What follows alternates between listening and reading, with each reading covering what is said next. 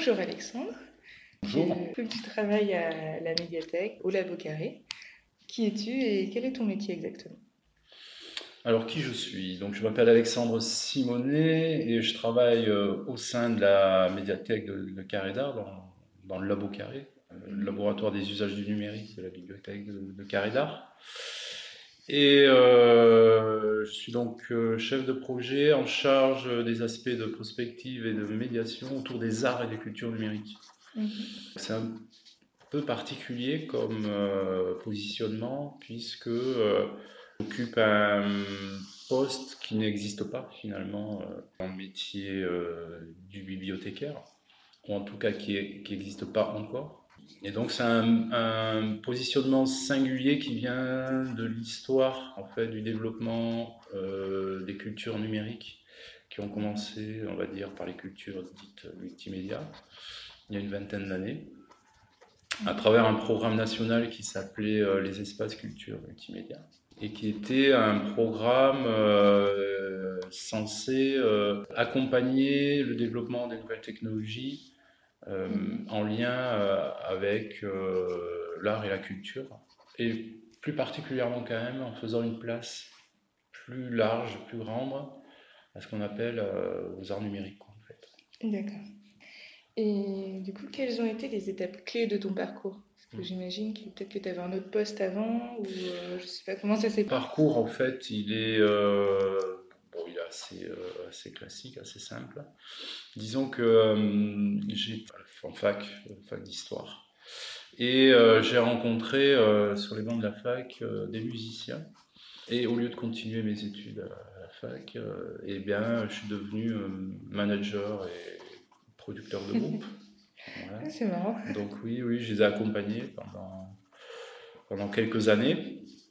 Et suite à ça, j'ai ensuite rencontré euh, des gens euh, qui ont mis en place en fait des politiques publiques autour euh, des musiques amplifiées, des, mhm. musiques actuelles. Et c'est notamment Philippe Bertolo, Florida à Agen, qui m'a demandé en fait globalement de, de voir ce qui pourrait être fait dans le cadre d'un chantier culturel mhm. que le Florida était en train de mettre en, place, euh, à la fois pour accompagner les groupes de musique, mais aussi pour essayer de voir quelle orientation on pouvait donner à ce projet-là. Et c'est là où je lui ai proposé en fait de, de travailler sur ben, l'arrivée du numérique, qui était, euh, là on était en 95, 96 exactement, plutôt 96. Euh, et donc, euh, ben, j'ai pu euh, bénéficier d'un premier espace public, finalement, où l'idée c'était de faire le lien entre les musiques actuelles et les arts numériques, ben, dès, le départ, globalement. Quoi. D'accord, donc il y avait vraiment. Ben, ça venait vraiment de toi aussi, cette envie, cette appétence pour ces deux milieux naturellement. Oui, alors c'est-à-dire qu'en fait, ça répondait aussi à. Alors, je, pense qu'il y a quand même un, mouvement euh, sociétal autour de ces nouvelles formes de création euh, de fonds. Et euh, moi, j'estime aussi que les lieux culturels sont là pour écouter, être des espèces de vigies des pratiques culturelles qui émergent au sein de la société et qu'on est là pour accompagner, révéler, diffuser, euh, apprendre, qu'il faut donc être euh, quelque part euh, disponible pour pas que ces pratiques en fait s'enterrent ou restent dans le cadre domestique ou privé, trouvent une expression au sein de la société tout simplement. D'accord. Selon toi plutôt, quelles sont les qualités essentielles pour travailler dans ce domaine et surtout exercer le métier que tu fais? Bon, je, pense euh, une des qualités, ce serait euh, l'ouverture euh, mhm. d'esprit. Alors, j'ai aussi, comment dire, mes préjugés, des entêtements, voilà. Mais en général, quand quelqu'un arrive avec un projet, par exemple, quand quelqu'un mhm. arrive avec une demande, j'ai pas d'a priori. Mhm. J'en ai pas beaucoup, on va dire. Toujours toujours des, petits a priori, mais, mais, mais, mais, vraiment, euh, ce qui, me, je pense, me caractérise, c'est-à-dire, c'est euh, d'avoir une écoute très, très euh, large et qui dépasse, on va dire, le cadre que pourrait imposer une institution, par exemple. D'accord. Ça, euh, et après, en fonction du projet de la demande, des compétences que je peux, que je peux mobiliser et euh, évidemment du projet global de la structure, Mhm. bah, après, euh, il y a des choses qui peuvent se faire et d'autres pas. D'accord. Oui, c'est vrai que c'est intéressant vu que la première fois que je t'ai rencontré, c'était euh, voilà, tu présentais un peu que que t'aidais des personnes à monter des projets autour du numérique. J'ai Mm. vraiment trouvé cette approche Mm. intéressante. C'est Oui. bah, peu commun en fait dans la plupart des lieux Oui. d'être aidé de cette façon-là. Oui, parce que- ça serve une institution. Ouais, mais ça, c'est c'est toute l'histoire en fait de la culture en France. C'est notamment euh, des lieux culturels qui sont très axés sur la diffusion et très peu sur l'accompagnement euh, des publics ou l'accompagnement des artistes. Très peu sur la formation, très peu sur euh, comment on tire parti finalement de, de la culture à des fins euh, de développement local, à des fins d'insertion sociale. Alors j'ai toujours été intéressé euh, aussi euh, par les approches de la, de la production. Ben, parce que je- on s'aperçoit aussi qu'on on n'a pas une, une pensée éthérée euh, et que si on veut la, la- la diffuser, si on veut euh, la partager, ben, il faut la, faut la refaire descendre sur Terre. Et euh, en la faisant redescendre sur Terre, il faut la, la matérialiser, soit par, sur des supports, livres, euh, CD, films, voilà. Et que c'est exactement aussi ce qui est à l'heure avec le numérique, c'est-à-dire il y a une nouvelle matérialité qu'il faut, qu'il faut dompter. Euh, mais il ne faut pas faire semblant aussi euh, de se dire ben, ça, ça n'existe pas. Euh, Oui. voilà. C'est- quelque chose de, de très lié. Quoi. Donc si on s'intéresse au contenu, si on s'intéresse aux usages, il faut s'intéresser aussi au dispositif, au milieu dans lequel le dispositif s'insère. Il y a une certaine complexité à, à- À appréhender, à et à être conscient un peu de ça. Des fois, on est un peu, un peu dépassé par tout ça. Ça- enfin, bon, moi, je me sens des fois un peu dépassé. C'est intéressant parce que là, tu viens d'introduire la notion d'usage et le labo euh, Mm. s'appelle le laboratoire des usages ou Oui. le labo carré. Ça, c'est intéressant. Mm. Et euh, pourquoi le labo a été créé? C'est vraiment euh, toi en arrivant qui a permis, on va dire, la création de ce labo? Ou il existait auparavant? N'existait pas en fait. hein. Euh, Mhm. Moi, quand je suis arrivé, on était encore dans, dans le fameux programme euh, euh, de- des espaces culture multimédia. Et je suis venu ici essentiellement pour sauver, entre guillemets, la labellisation que la bibliothèque avait et qui était en, en- comment dirais-je, en, su- en suspens en fait. hein. Euh, Il s'agit de quelle labellisation exactement? Alors, c'était le label des ECM, c'est-à-dire c'est un- une labellisation qui permettait, euh, si on respectait, respectait un certain cahier des charges, Mhm. c'est-à-dire euh, globalement euh, mettre en place une- un programme d'animation euh, culturelle autour du numérique, que celui-ci était accompagné par au moins un médiateur, un animateur, euh, et qu'évidemment travaillait en direction des publics les plus, euh, les plus éloignés, Mhm. eh bien, on pouvait prétendre en fait à une subvention de fonctionnement annuelle D'accord. qui pouvait aller jusqu'à 20 000 euros. Sauf que tout ça a été remis en, remis en cause dès, dès, euh, 2007 avec l'arri- l'arrivée euh, ben, du cabinet Sarkozy-Albanel, on va dire, qui était ministre de la Culture. Et donc, ils ont décidé du jour au lendemain de supprimer euh, toutes les subventions à tous les lieux culturels qui avaient engagé justement une- Cette démarche. cette démarche autour des, autour des cultures multimédia, c'est comme ça qu'on Mhm. l'appelait En ne gardant que 4-5 pôles euh, nationaux, on va dire.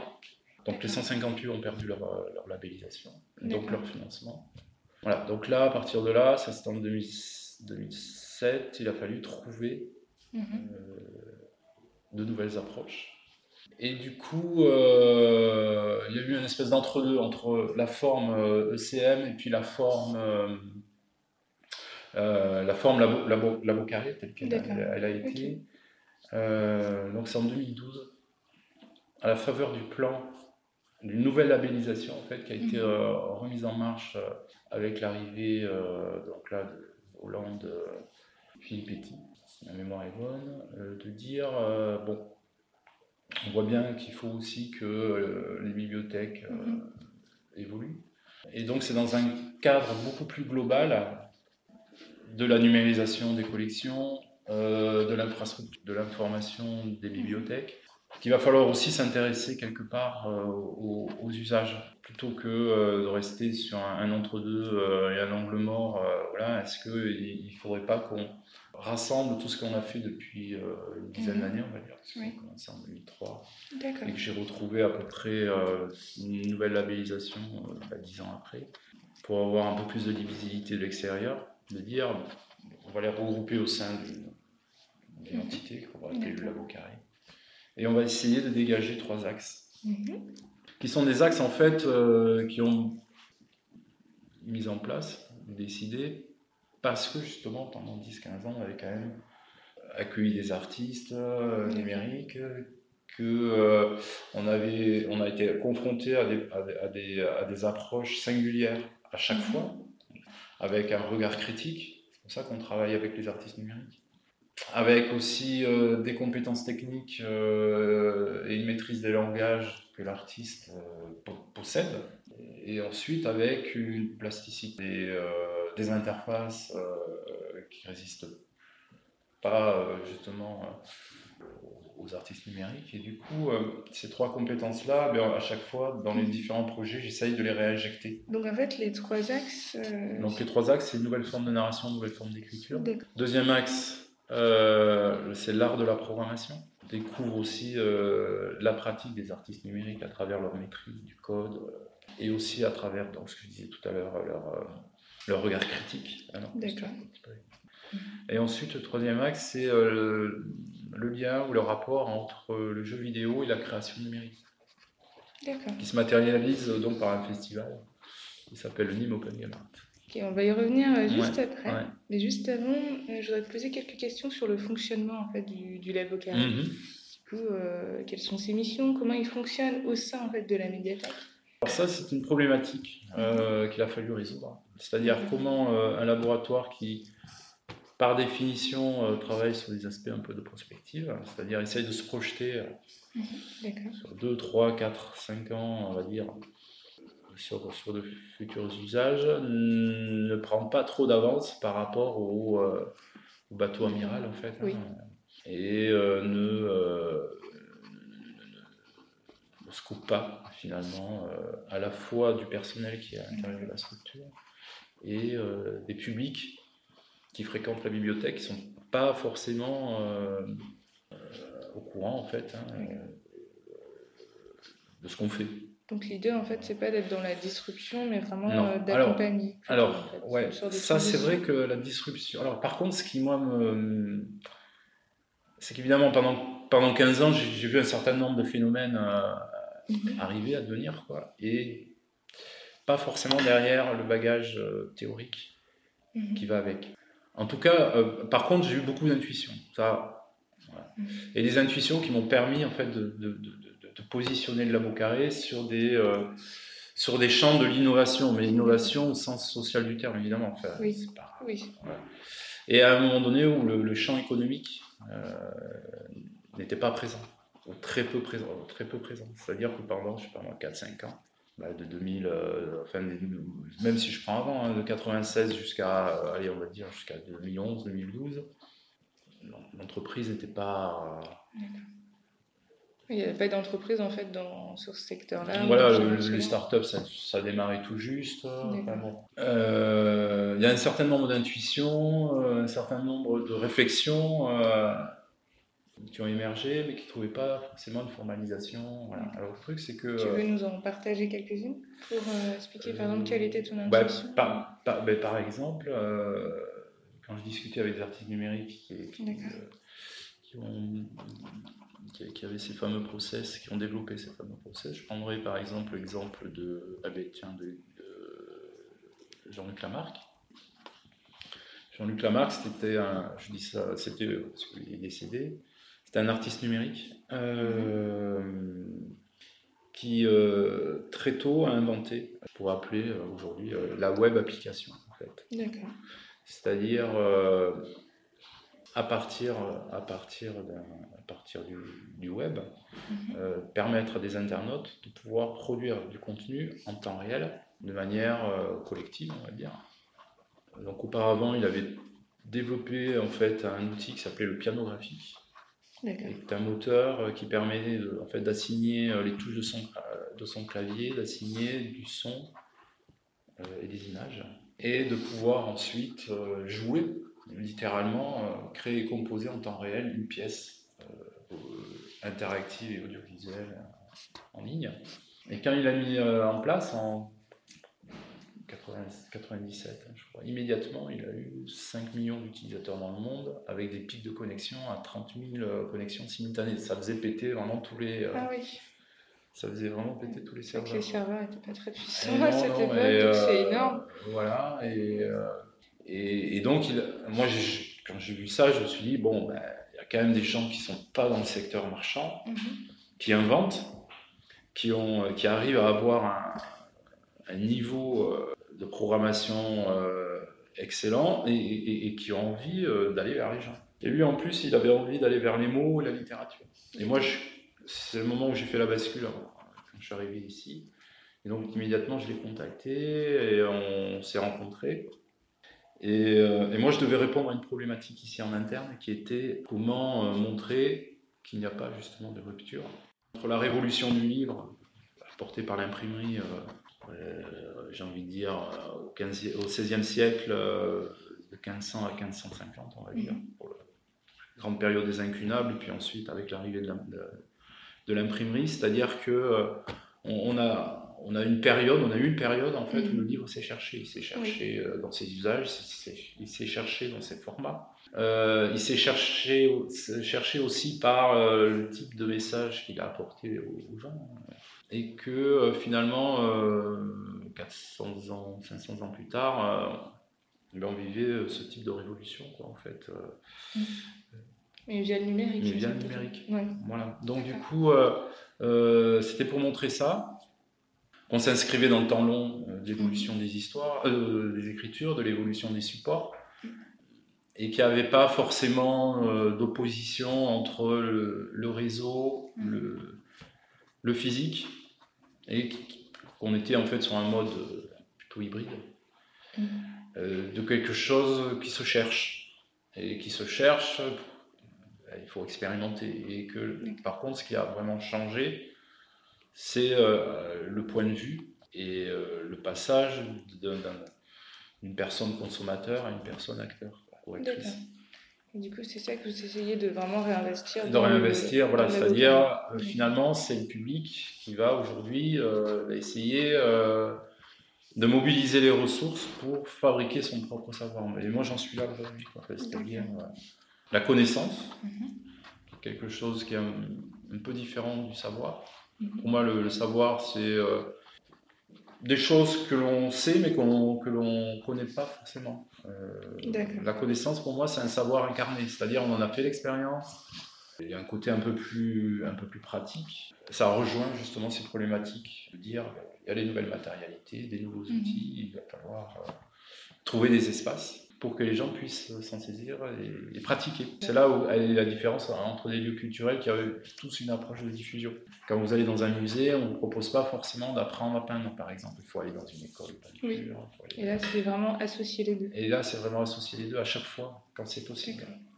Donc, il y, a des lieux hein, culturels qui font très bien qui font très bien ça, il y a des théâtres euh, qui font ça. La culture numérique, c'est un peu plus compliqué, parce qu'on a besoin d'avoir la légitimité euh, de l'économique. Oui se dire ah ben tiens là il y a peut-être des choses à développer. Euh, mhm. Et euh, du coup tu voudrais nous parler d'un quelque chose un peu concret, l'événement euh, Nîmes Open Game Art et notamment l'escape game que vous avez organisé avec le Labo Carré et la mm. médiathèque. Alors ben, en fait le, le, Noga donc qui est, qui est un événement on va dire qui essaye d'explorer les relations entre le jeu vidéo et la création numérique. Et puis aussi comment, euh, quelque part, l'artiste numérique peut aussi euh, se positionner comme un, médiateur, finalement, puisqu'il connaît bien ces outils-là, que lui-même, il utilise le jeu vidéo, ors, pas mal d'artistes numériques qui, font ça, qui détournent, les, qui détournent les codes du jeu vidéo. Pour le transgresser, euh, pour le faire évoluer faire passer un certain nombre de messages. Et du coup, d'où est venue l'idée Avec qui tu l'as réalisé ce projet?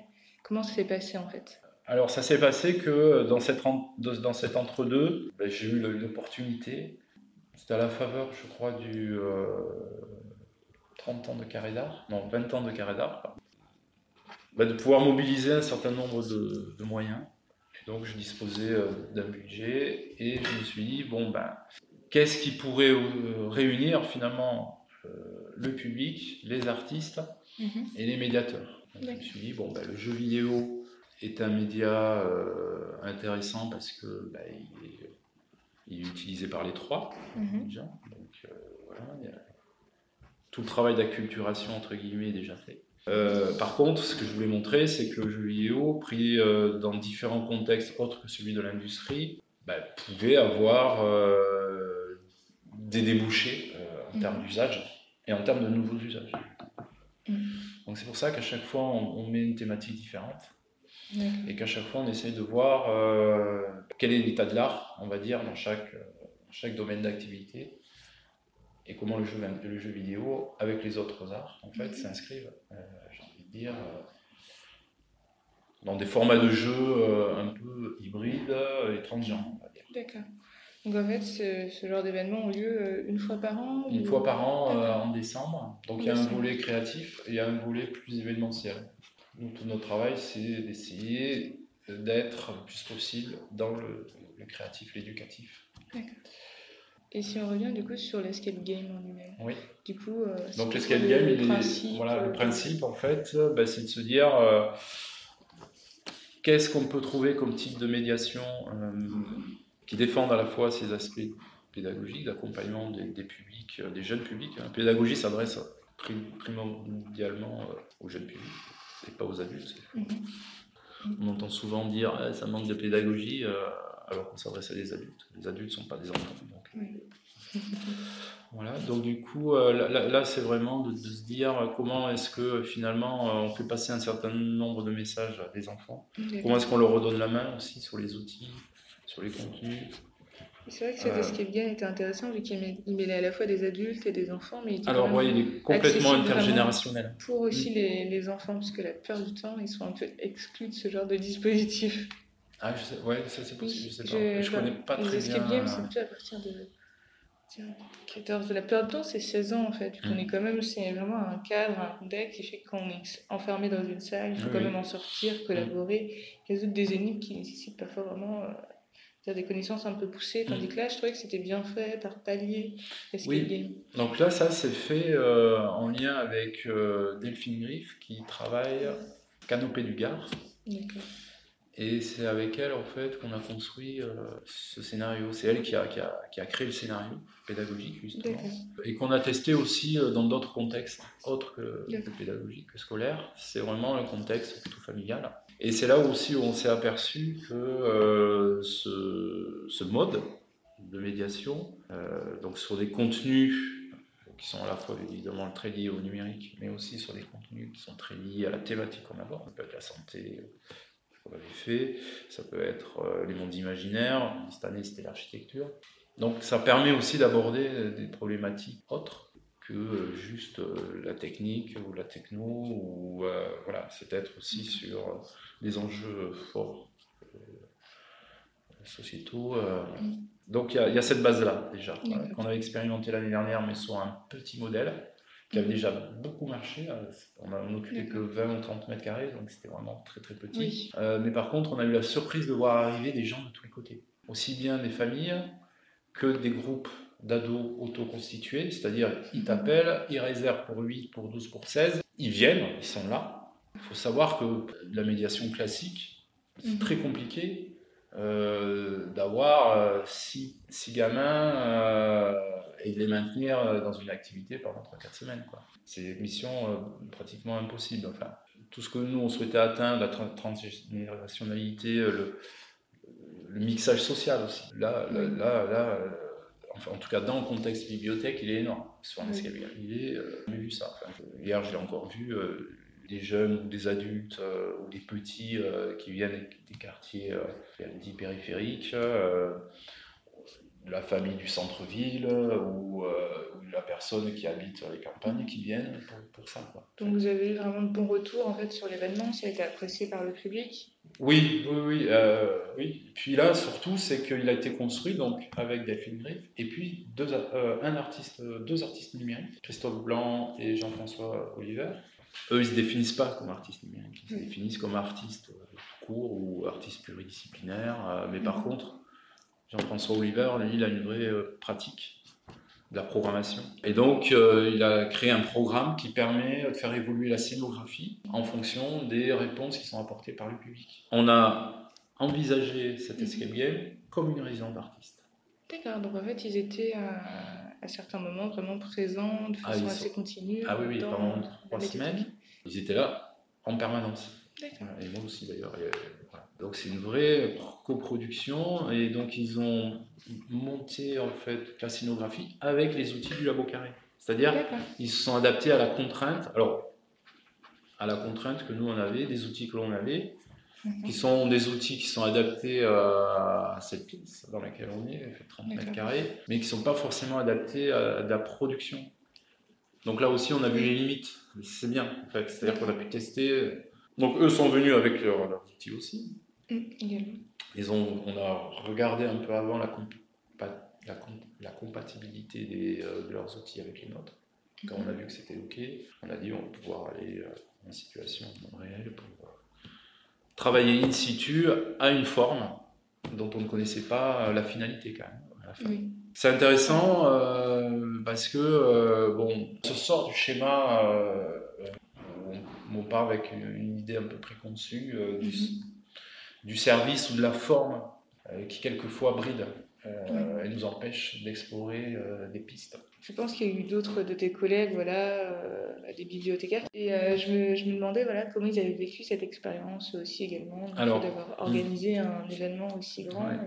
Alors, comme je disais tout à l'heure, le Labo Carré fait partie évidemment de la bibliothèque, mais il fait mhm. partie aussi du pôle développement économique, qui est dirigée par euh, Caroline Véry-Mathieu. Et c'est elle, en fait, qui veille à ce que le labo carré ne soit pas euh, soit trop éloigné par ses, mhm. euh, par ses, aspects de prospective, mais pas trop non plus rejeté par ses approches prospectives avec les publics. C'est-à-dire, moi, je vais les chercher, je vais au-devant des publics. Je ne veux pas attendre qu'ils viennent. Mhm. Donc tous les projets que l'on met en place, c'est pour dire, euh, ben voilà, c'est pour répondre à des stimuli qui sont envoyés euh, par les gens et sur lesquels je m'appuie ensuite pour, inventer des outils et inventer des ressources internes. Finalement, c'est elle qui va euh, essayer de former le personnel mhm. ou d'organiser en, en tout cas des formes d'accompagnement du personnel, qui passe par de la formation, qui passe aussi par du partage des expérimentations, par le partage des expérimentations. Par rapport à ce partage d'expérimentations, si on peut parler d'un autre projet, peut-être euh, GeoProject, oui. Voilà, où, euh, si j'ai bien compris, voilà, tes collègues aussi ont développé l'outil, l'utilisent aussi à certains moments. Alors ça, c'est ouais, intéressant dans le mécanisme, parce qu'au départ, mhm. je, comme tous les, tous les outils, que, les ressources que j'essaie de développer en interne, je ne pense pas forcément pour la structure, pour l'institution. Je la pense d'abord pour le public. Moi, je suis toujours en lien, enfin, je suis en lien avec deux types de publics, on va dire. Euh, le public final. Alors, ce public, pour moi, c'est une partie de la population qui a noué une relation euh, étroite avec la structure, mhm. voire avec le labo carré. On peut euh, travailler un peu dans la, durée, on peut repérer les besoins, les demandes. Mhm. Donc, public final, le le public, on va dire. Mhm. Et ensuite, ce que je dirais, le public intermédiaire, donc mhm. euh, les médiateurs. Et c'est vrai qu'avant, je, je m'essoufflais un peu parce que euh, j'allais tout le temps vers le public final. Oui. Et du coup, c'était un peu du one shot. Euh, c'était un, seul coup. et puis, je voulais vraiment dépasser un peu ça. Avoir un effet démultiplicateur. C'est-à-dire, ce que je fais pour 10 personnes, bah, je voudrais pouvoir le faire pour 50 euh, ou 100 personnes, euh, mm. et avoir des outils qui me permettent de m'économiser, entre guillemets. Et surtout des outils qui puissent être récupérés par les autres. D'accord, donc ça c'est une démarche que tu aimerais entreprendre ou que tu essaies ah, de développer qu'on a entrepris euh, qu'on a entrepris depuis, euh, depuis 10 ans avec GeoProject, justement. Et du coup, tu veux bien expliquer ce qu'est GeoProject Voilà, et donc GeoProject, c'est un outil qui permet, euh, qu'on a inventé à la, au sein de la bibliothèque, qu'on a inventé au sein du labo, du labo carré, et qui permet à des usagers en fait, de la bibliothèque euh, mhm. de pouvoir raconter des histoires en s'appuyant sur la création d'une carte. Donc à partir de la carte, on peut publier du son, de la vidéo, du texte, tout en gardant la trame, une trame de narration et de récit. Donc globalement, c'est tous ceux qui veulent raconter euh, leur territoire euh, qui peuvent utiliser cet outil-là. Donc en fait, pourquoi avoir choisi la carte? Mhm. Parce que la carte, ben, elle a un côté fédérateur, en tout cas la carte numérique. Euh, bon déjà, on sait ce que c'est qu'une carte classique. donc on s'entend à trouver un certain nombre d'informations. Mais euh, le fait de pouvoir raconter des histoires sur une carte, ça remet un, peu d'épaisseur de contenu qui vient du territoire sur un système d'information qui est plutôt symbolique, on va dire, euh, mais à l'extrême, c'est-à-dire bah, il y a quand même des, légendes, il y a des, espèces de représentations graphiques mhm. qui ne sont pas représentatives de la réalité. Et moi, ce que je voulais, en fait, c'est ramener un peu de réalité. Nos réalités, en fait, quotidiennes, sociales, euh, donc à travers, à travers les médias le remettre sur la carte. Et que ça devienne ensuite, que cette carte devienne un élément fédérateur pour des territoires qui sont euh, géographiquement euh, isolés, éloignés. Euh, voilà, donc c'était pour retrouver comme ça. Et du coup, c'est toi qui as porté le projet ou c'est venu d'un besoin du public ou des. Alors, ça, c'est un peu médiateur. parce que si je le regarde de très loin, ce que je disais tout à l'heure, en fait, mhm. c'est un, projet qui répond à un besoin euh, sociétal, puisque euh, tous les outils qui se sont développés euh, à travers le GPS, à travers la géolocalisation, avec l'arrivée de Google Earth qui permet d'annoter le monde, hein, globalement, hein, c'est un peu ça, par la photo, me fait dire que bah, le public est intéressé par ce type, par ce type d'outils. Sauf que moi, dans une bibliothèque, il faut que je trouve un biais qui me permettent d'aborder, moi, euh, toutes les problématiques liées euh, à, l'édition, euh, l'édition transverse, c'est-à-dire l'édition transmédia, mhm. et qui me permettent aussi de dire, mais comment est-ce que ces outils qui permettent d'annoter le territoire, je, les donne à public. Quoi. Et donc, en, 2008, il n'y a pas grand-chose qui existait en la matière. En fait, le projet a été en 2008 Ouais, l'idée du projet 2008, après les premiers protos, euh, je crois que c'est 2009 ou 2010. D'accord. Les premiers usages. Et du coup, euh, c'est là où j'ai vu en fait, c'est en partant du prototype que j'ai vu le, potentiel des gens qui voulaient, qui voulaient utiliser cet outil-là pour raconter leur projet, qui est souvent avait un lien avec le territoire. Et du coup, pendant euh, ces dix années, comment s'est passée l'évolution du projet? Est-ce qu'il y a d'autres acteurs qui sont venus t'aider, collaborer? Voilà, donc le premier acteur principal, hein, ça a été euh, l'association Labo Média Orléans. Euh, parce qu'Orléans, ils avaient déjà développé un outil qui s'appelait mhm. MetaMap. Voilà. C'est un outil natif et qui est un peu compliqué à prendre en main pour du grand, pour du grand public.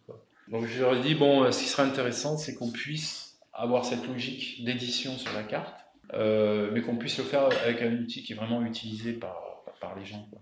Et donc c'est pour ça que je leur ai proposé euh, de faire ça sur WordPress, qui représente quand même un quart de l'édition mondiale, donc qui me permet, garantissait quand même d'avoir euh, une, une, communauté d'usagers, voire une communauté de développeurs.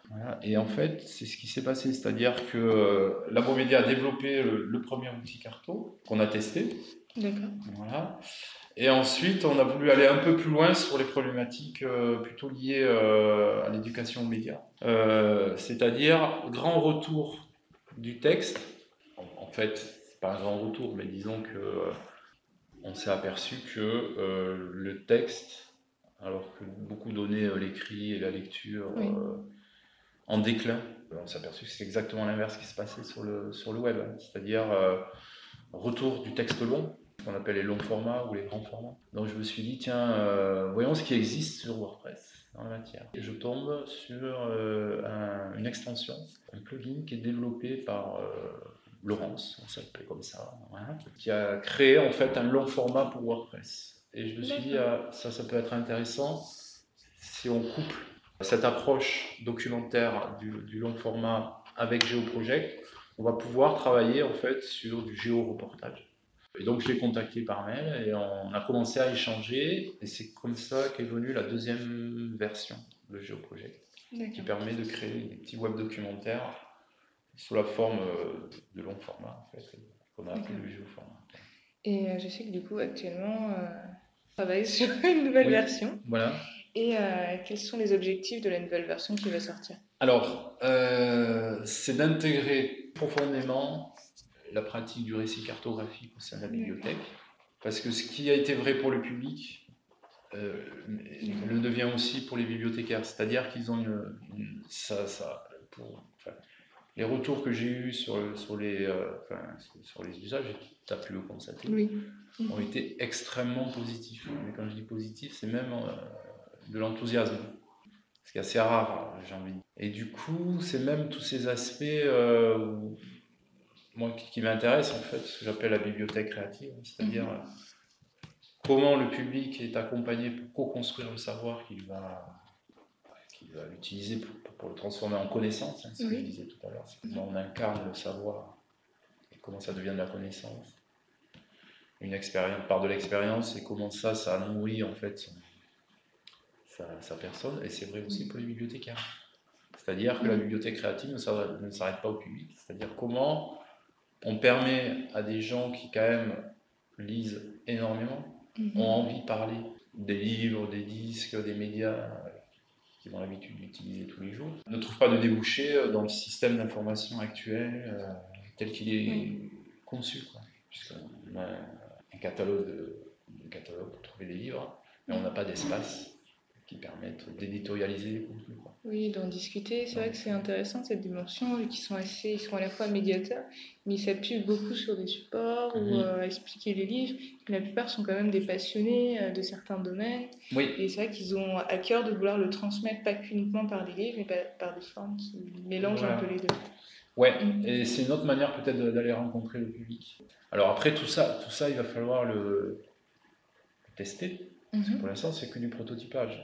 Que ce soit l'outil, que ce soit la démarche, que ce soit même envisager un service là-dessus, c'est encore euh, très hypothétique. Moi, ce qui m'importait, c'était d'avoir l'adhésion, la motivation d'un groupe.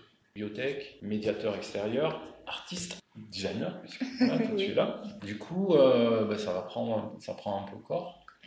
Et on, entame une nouvelle, euh, une nouvelle donc là, du coup, on a un peu plus de, soutien, euh, à la fois de la DRAC, de la ville, qui commence à observer en fait ce qui est en train de naître. donc la ville commence à être un peu euh, partie prenante en termes d'aide et potentiellement oui, oui, de, En tout cas, de bienveillance, c'est de dire, oula, il y a un truc qui est en train de se créer là. Bon, c'est pas ce que ça va donner. Il vous laisse expérimenter. Voilà, il faut laisser expérimenter et puis après, on, puis après on évalue, on voit, on voit ce que ça donne. Et là, c'est une vraie approche créative. C'est des gens qui vont essayer de trouver des solutions par l'art et la culture à des problèmes euh, qu'ils rencontrent ou à des envies euh, d'expression qu'ils ont mhm. euh, dans des contextes qui traditionnellement ne sont pas favorables à ça. Et du coup, pour conclure cette interview, je vais te poser encore quelques questions, mais un peu plus ouvertes. Voilà. c'est vraiment intéressant. Donc, on voit vraiment la vocation en fait, du labo carré et cette évolution vraiment sur euh, répondre quand même à des enjeux euh, sociétaux. Mm. C'est intéressant vu que ça se rapproche un peu de mon métier, moi qui est mm. designer euh, social. Donc on a, on a des enjeux communs en fait, mm. apporter une innovation sociale, mais peut-être autrement et en collaborant avec des institutions et avec d'autres, notamment avec le public. Et je me demandais quel regard en fait tu portes sur ton métier.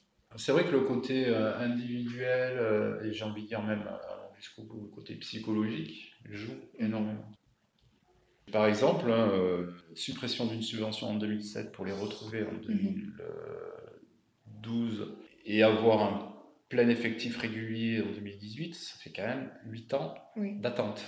Entre 8 et 10 ans d'attente. Entre les deux, entre temps, il faut quand même. Voilà, il faut. Pérenniser l'action, essayer de la faire survivre et trouver quand même d'autres moyens et des Il faut survivre. Voilà, il faut survivre.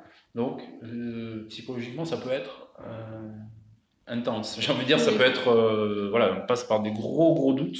en analysant, je me dis, c'est quand même, c'est bien parce que tu as pu créer mm. ton emploi, entre guillemets, au sein d'une institution, au sein d'une collectivité, parce que ça répondait à un besoin. Mais si j'analyse bien le truc, les révolutions, entre guillemets, technologiques, il y en a une tous les là, en ce moment, elles se succèdent, on va dire. Oui. Mais il y en a une tous les 100 ans. Du coup, euh, s'il n'y avait pas eu ça, ça aurait été euh, compliqué, je veux dire. De, Donc, est-ce que ça peut servir de modèle?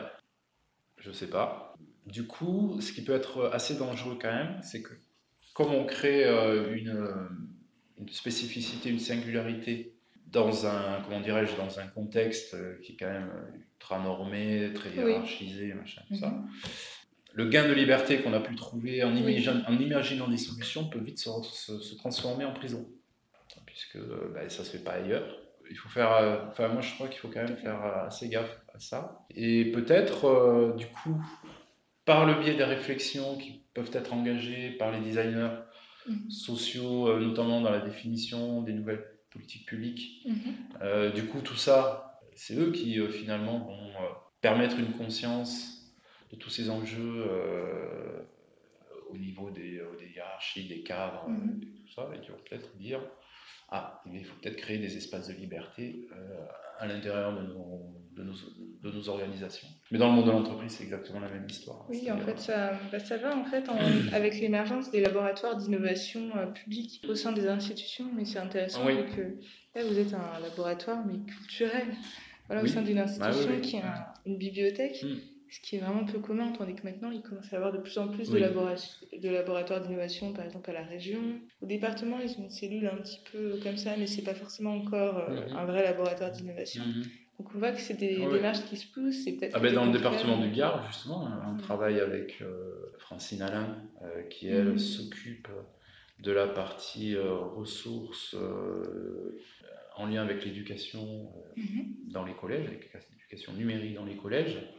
Et donc, ils ont en fait des collèges connectés, euh, qui sont des collèges où justement on, essaye de, travailler en mode euh, coopération, euh, transdisciplinarité, et puis dans des collèges qui sont réaménagés aussi techniquement, pour que on puisse avoir un minimum de, minimum de choses. Et donc il y a un collège là qui est en cours de construction à Juvalès, dans un quartier de Nîmes, qui a choisi, lui, d'axer son projet d'établissement, son projet pédagogique mhm. autour des arts numériques. D'accord, donc ah, c'est vraiment une aussi que votre action voilà, porter ses fruits ailleurs et qui voilà. commençait à avoir un peu dire, des petits. voilà, c'est-à-dire qu'il y a d'autres acteurs qui s'emparent de ces thématiques-là bah, parce qu'elle voit bien aussi que euh, ça correspond quand même à, une évolution de la société qui, est, qui cherche des solutions à ces problèmes de la vie quotidienne et qui vont euh, passer par l'art, la culture, il faut essayer de les résoudre. Et du coup, ma dernière question. Quel euh, conseil donnerais-tu à des personnes qui aimeraient soit développer en fait ce genre de pratique au sein de leur institution, de leur bibliothèque ou médiathèque, ou tout simplement qui voudraient faire la même chose que toi? Bah, De trouver leur voie comme ils peuvent. Euh, alors peut-être aussi en bénéficiant euh, des expériences euh, des autres. Mhm. Donc c'est vrai que le gros défaut aussi hein, peut-être du labo carré, c'est qu'il n'est pas suffisamment documenté. sur, sur, tout ça en fait, sur toute cette histoire. Donc du coup, on peut se dire, ben, lui d'où il sort, enfin, globalement, et on a raison de se poser la question parce qu'on n'a pas les tenants et les aboutissants tout ce parcours, euh, qui fait qu'on peut comprendre comment euh, ça a pu se développer, s'arrêter, s'accélérer, euh, et, sur des choses très, très, très basiques. Hein, tout à l'heure, je parlais des résidences. Mm-hmm. Moi, les premières résidences que j'ai voulu faire sur la question des, arts numériques, par mm-hmm. exemple, on m'a demandé de faire des devis.